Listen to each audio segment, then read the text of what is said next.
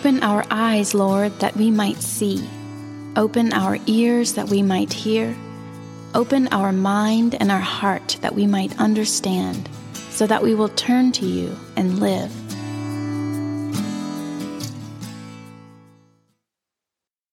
And the Holy Spirit. May the words of my mouth and the meditations of all our hearts be now and always acceptable in thy sight, O Lord, our strength, our Redeemer, our Consoler. Would you come, Holy Spirit, breath of God, spirit of wisdom and of understanding, of counsel, of might, spirit of knowledge? Over these next few minutes, may only truth be spoken, and may only truth be received. Amen. Amen. We're going to do something just a little bit different this morning. I think I've said this before. Sometimes, uh, as someone who preaches and teaches regularly, you've got to write a sermon to get it out of the way. And so I've done that. Uh, I think I've done this a few times. And again, I think it's a good sermon, but it's just not, I needed to get it out of the way. And here's what I mean by that. If you open up your liturgy booklets to the uh, inside cover, uh, you will see a poem there titled A Tale of Two Gardens. Now, originally, when we were putting together this booklet uh, a few weeks ago, we realized we were just, by nature of what we had, going to have some extra pages. And so originally, I was like, oh, well, I know what to do on the inside cover. I'm going to put one of my favorite surprise Malcolm Guite poems for the Christmas tide season. And so let's just add it there to be able to take up some space and people can read it as they want to. And then when I got here this morning, and again was just trying to sort of kill a little bit of time while I was waiting for a few things, I began to read through this poem again this year. And what I was struck by was some of the same themes that I think we see in this story of Jesus' parents taking him to the temple 40 days after his birth. Of Jesus as an infant being held by two people who had waited their entire lives to be seen, to see the Christ, to see the one who would come to redeem Israel, to be a consolation and a redeemer to the people of God. The way in which Jesus' parents come, thus the way Jesus comes. All of these different things, even sort of the what can oftentimes be thought of as a footnote at the end of the gospel reading that Jesus and his family return to Nazareth and he grows up. He grows up like all of us have grown up. And as I was rereading through this poem, a lot of those same themes are here. And so I'm going to do what I'm usually opposed to doing, which is I'm going to wait to read the poem in its full till the end. And instead, I'm going to invite us to go a few stanzas at a time, and I want to sort of pull some of the themes that we hear in the gospel reading this morning in what I think is one of my favorite poems by Malcolm Guite, who, if you're not aware of him, I can go on and on. I'd love to introduce you to him. Uh, he's a, uh, a poet priest in England uh, who typically writes sonnets and occasionally writes long form poems. Um, and this is, I think, one of his, one of his best. And so the place I want to start in this poem is with those first two stanzas. Because I think in this stanza, as we listen, for me, it, it is a reminder and carries us into these 12 days of Christmas. The 12 days of Christmas are not just a song, it is part of the season of Christmas. Christmas is not just one day, it certainly begins on the 25th, but carries us through to the beginning of the Epiphany season. But listen to these two stanzas God gave us all a garden once and walked with us at Eve. You can see what he did there. That we might know him face to face with no need to believe. But we denied and hid from him, concealing our own shame. Yet, he still came to look for us and call us each by name.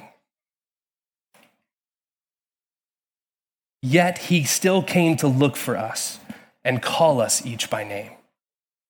This is one of the reasons why the Christmas season is intertwined with the eternal year with this liturgical calendar that we as a community live into, that our, our time is dictated by.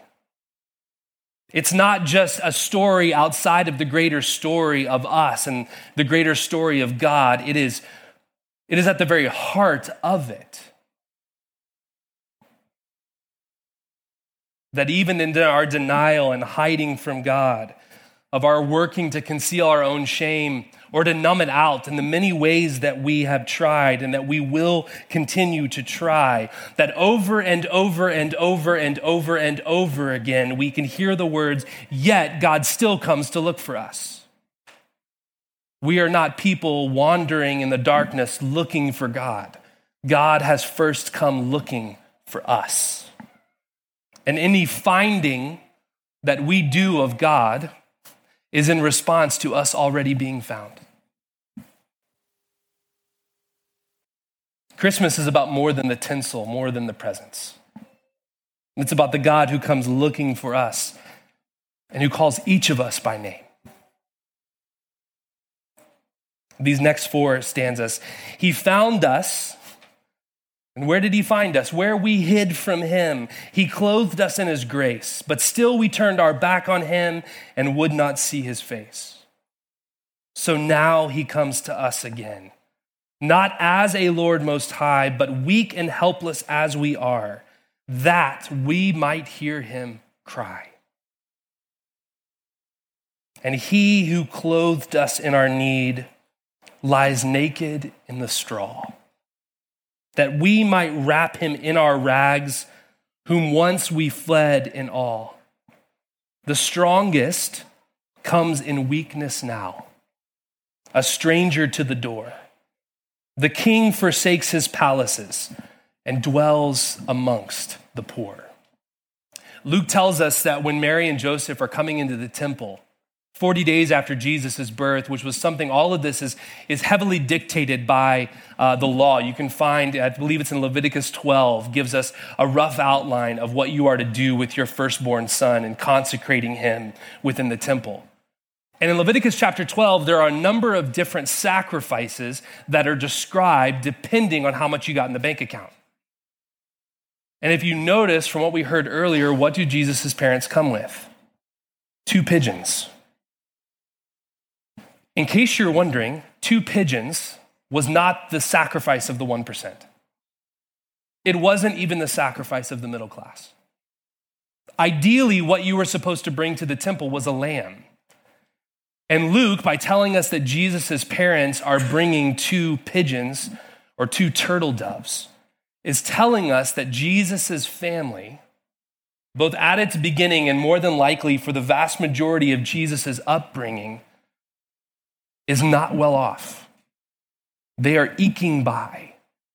And it's not the eking by of the middle class with high inflation rates.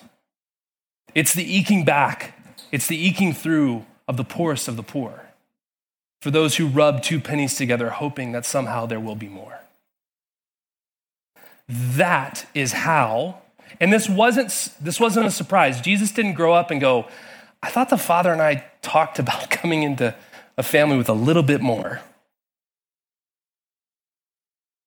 This was, a, this was an intentional move by the Divine Trinity. This was not a mistake.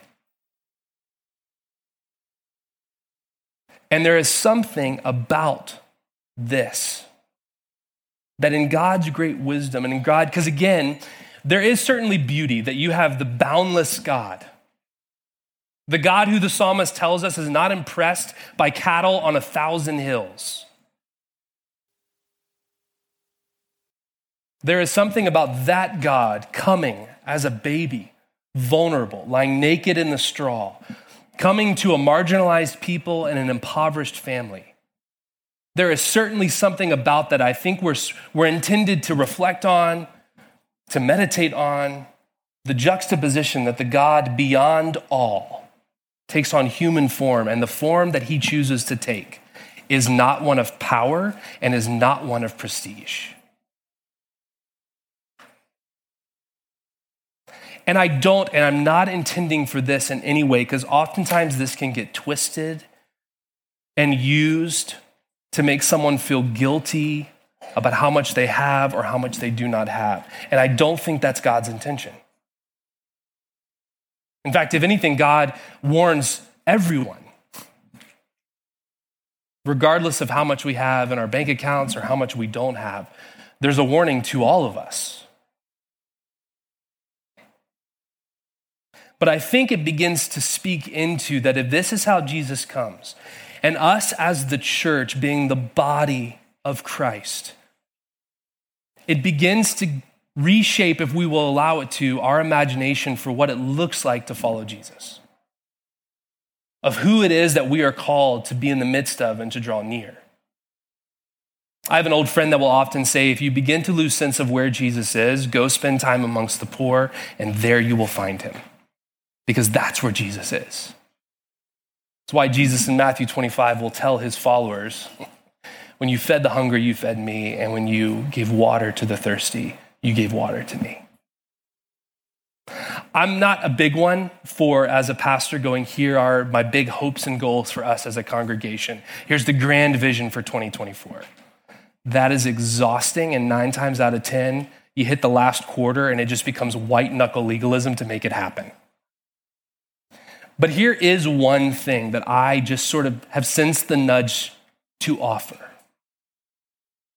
Is, and at least maybe as a way of saying it, is offering it as a hope. That in 2024, we increasingly become the kind of people who are moving toward the poor and toward the marginalized. And we already do this in a lot of ways. We do this through giving away 20% of our budget to our Shalom partners who touch parts of the world and people within our community that you and I can just not enter in. We're not equipped to do that.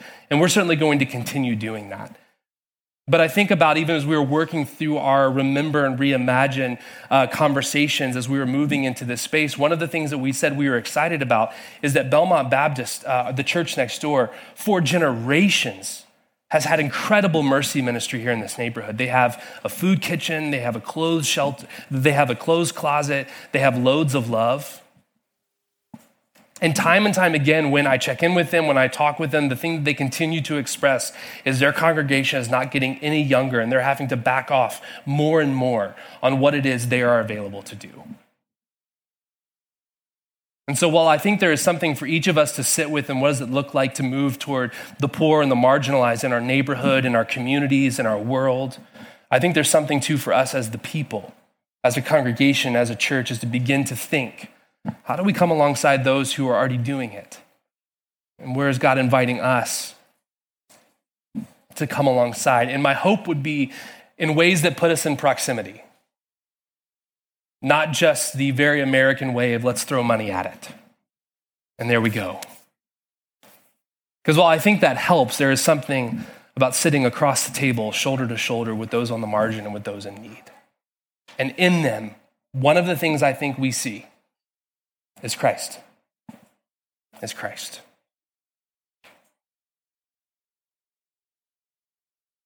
The next two stanzas, there at the bottom. And where we hurt, he hurts with us. And when we weep, he cries. He knows the heart of all our hurts, the inside of our sighs. He does not look down from above, but gazes up at us, that we might take him in our arms, who always cradles us that we might take him in our arms, who always cradles us. One of the things that Simeon says to Mary, and you can imagine there's this moment, there's nothing impressive about Jesus. Like, I don't know if you've thought about this. Jesus being brought into the temple is not glowing. He's not, you know, his parents aren't carrying him in, and there's a halo by which Simeon and Anna are, are easily able to identify him, which that's a whole nother thing of their their sense and their response to the nudging and the prompting of the Spirit. But Jesus isn't glowing. He looks like just any ordinary first century Jewish baby boy. His parents are not impressive. There is no, uh, the angels and the shepherds have long gone. There's no procession, there's no music. They just look like a family of three, a very new family of three, a very poor family of three entering in. And Simeon says this incredible praise. For any of us who pray with a prayer book, Simeon's song is included in a number of the offices. But what I want to call our attention to with these two stanzas is what he says to Mary. What does he say to Mary? I wish we had time to look at the Magnificat, her prayer following Elizabeth recognizing that she was pregnant with the Savior. But in many ways, Simeon goes, Your prayer will be answered. Because Mary's prayer is not a doe eyed, lovely thing, it is a rebellious war song sung by a teenage Palestinian Jew in the face of the empire. And Simeon's answer to her is, It will, it will be answered. People will be divided. Thrones will be thrown down. But he also says to her, and a sword will pierce your heart. And a sword will pierce your heart. And of course, what Simeon is prophesying is what will come true. And I wonder how many times Mary thought about those words standing at the foot of the cross. She is one of just a few people to never leave Christ's side. We're told at the foot of the cross as Mary, the mother of Jesus, a few of the other women, the men are all hiding. Their doors are all locked. Except for John the Baptist, John the Beloved, standing with the women and with Mary at the foot of the cross. Where Jesus' side is pierced, but her heart is pierced like no other. She's a mother and she watches her son die.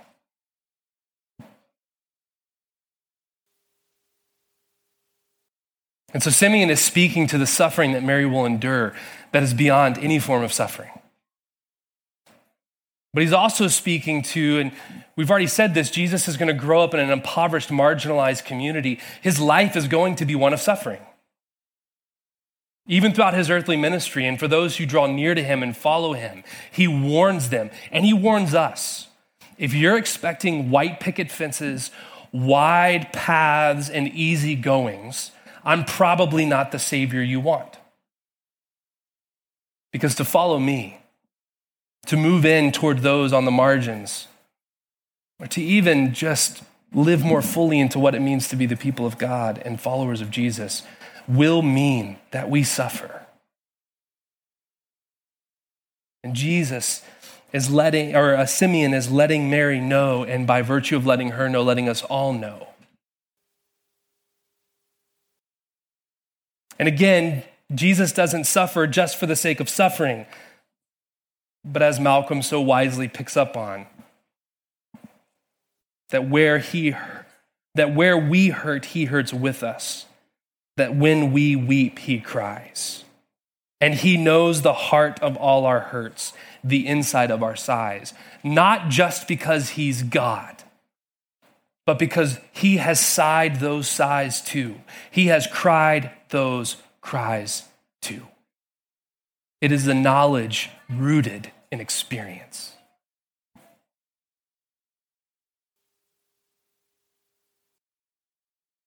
that we might take him in our arms, who also cradles us.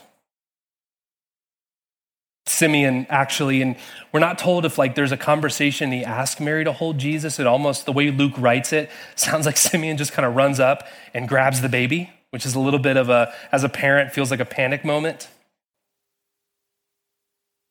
But you can imagine Simeon holding this baby as we read the next few stanzas. And if we welcome him again with open hands and heart, He'll plant his garden deep in us and in the end from which we start. And in that garden, there's a tomb whose stone is rolled away, where we and all we've ever loved were lowered in the clay. But lo, the tomb is empty now and clothed in living light. His ransomed people walk with one who came on Christmas night. So come, Lord Jesus, find in me the child you came to save. Stoop tenderly with wounded hands and lift me from the grave. Simeon and Anna hold in their hands the one they've longed for, the consoler and the redeemer of the people, the one they've prayed for, the one that they've looked for. And part of this is because God is the God who keeps promises made but also because, and this is what I'm often most struck by with these two, because they were the kind of people who looked and saw Jesus. They were people who had created space and made space to look for the one who was coming. There's a sensitivity to the Holy Spirit. There was, a, there was an obedience, there was a movement when, when nudged by Holy Spirit to move toward Christ. There's an openness. There's an openness. And what is the reward of their openness? To take him in their arms, the one who cradled them.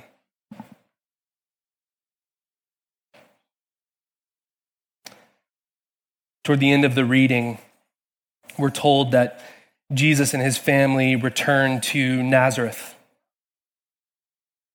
They go home, and Luke writes The child grew and became strong, filled with wisdom, and the favor of God was upon him. And so, look with me to this very last stanza in this poem.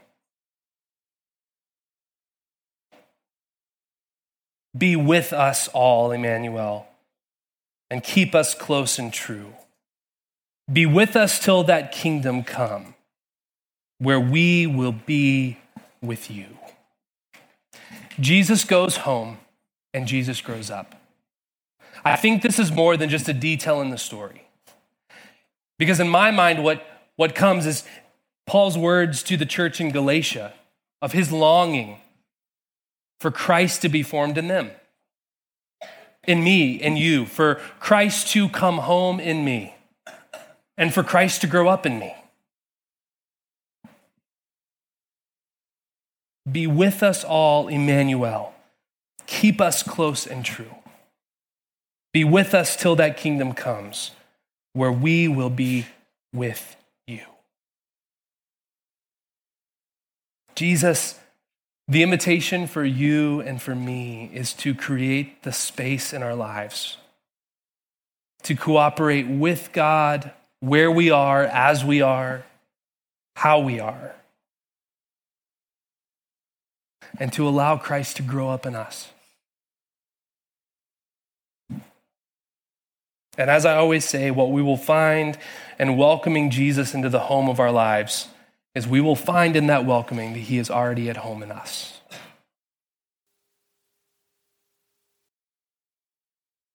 And so to close, I want to read through this poem in its full. And at the conclusion, we'll just sit for a few moments in silence. We don't need this booklet back, so feel free to take it with you. Sit with it over these last few days of Christmas. But for now, let's listen with open ears. God gave us all a garden once and walked with us at Eve, that we might know him face to face with no need to believe. But we denied and hid from him, concealing our own shame. Yet he still came to look for us and call us each by name. He found us where we hid from him, he clothed us in his grace.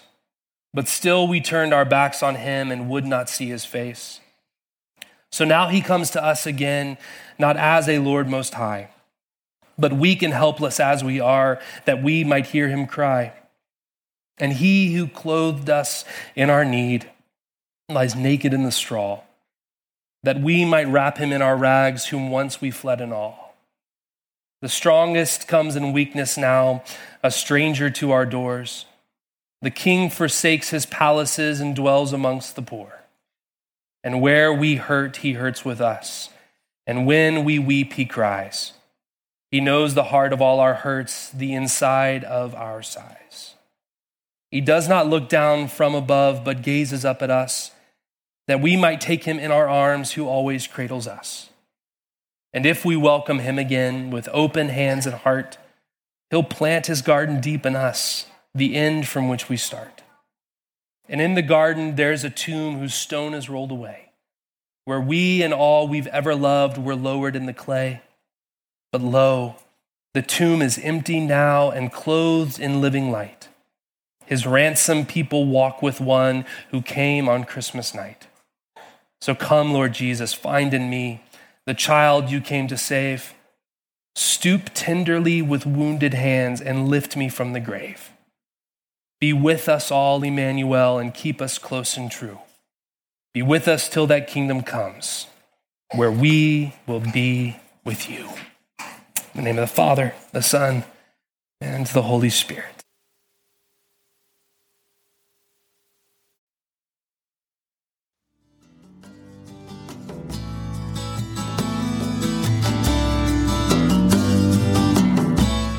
The Lord bless you and keep you. The Lord make his face to shine upon you and be gracious to you. The Lord lift up his countenance upon you and give you peace.